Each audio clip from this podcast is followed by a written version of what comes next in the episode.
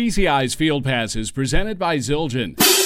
Drummers, there's a new video series waiting for you called Cover to Cover at Zildjian.com. This is your Field Pass with DCI's Dan Potter. This is your Field Pass for Friday, July 24th, 2015. The Missouri, Kansas, Oklahoma, Texas tour is complete. 2,500 miles and seven shows in eight days for the Field Pass. Man, I have a lot to share with you. Rather than trying to crank out one massive show, I'm going to have to break some of this audio up and bring you several shorter field passes over the next week, including what we get tonight here in Murfreesboro, Tennessee, and tomorrow in Atlanta. The main storyline from the Texas swing of the tour, I think, is the momentum of the cadets.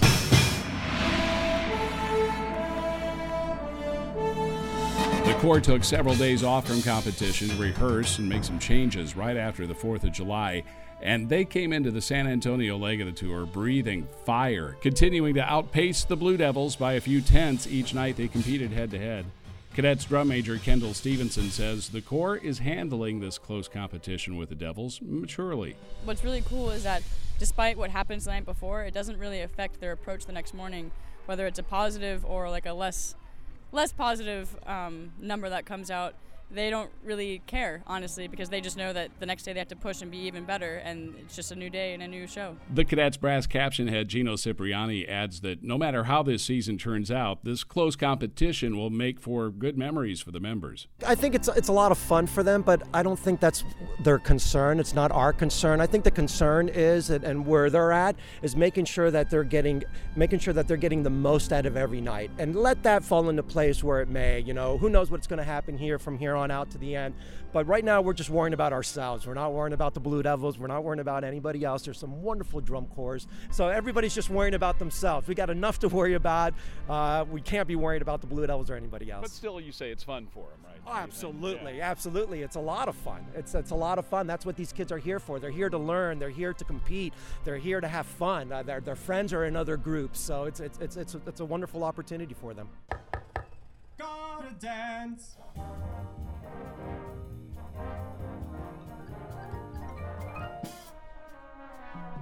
With two weeks to go in the season, I dare you to try and predict the exact positions of the top 12 right now.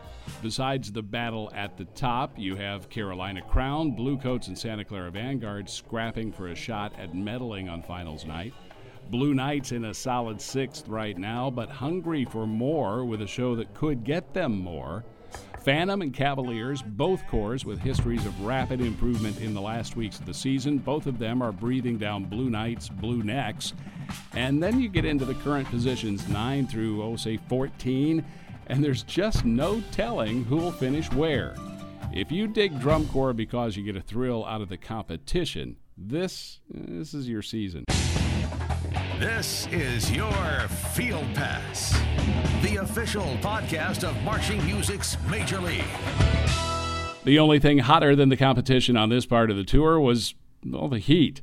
Triple digit temps and high humidity, which for some corps is an advantage, apparently. Um, actually, we're really excited to be back down south. Spirit of Atlanta drum major Jackie Roch. Um, this humidity is actually really good for us, being from Atlanta. Yeah, it's right in your wheelhouse, isn't it? Yeah, we're so excited for Swamp Tour. It's Swamp Tour. I love that. Swamp Tour. Being in that Texas heat felt pretty good to Bones, too, though the warmth outside was eclipsed by the overheated reaction the Crossmen got inside from their hometown supporters in the Alamo Dome Saturday. They are San Antonio.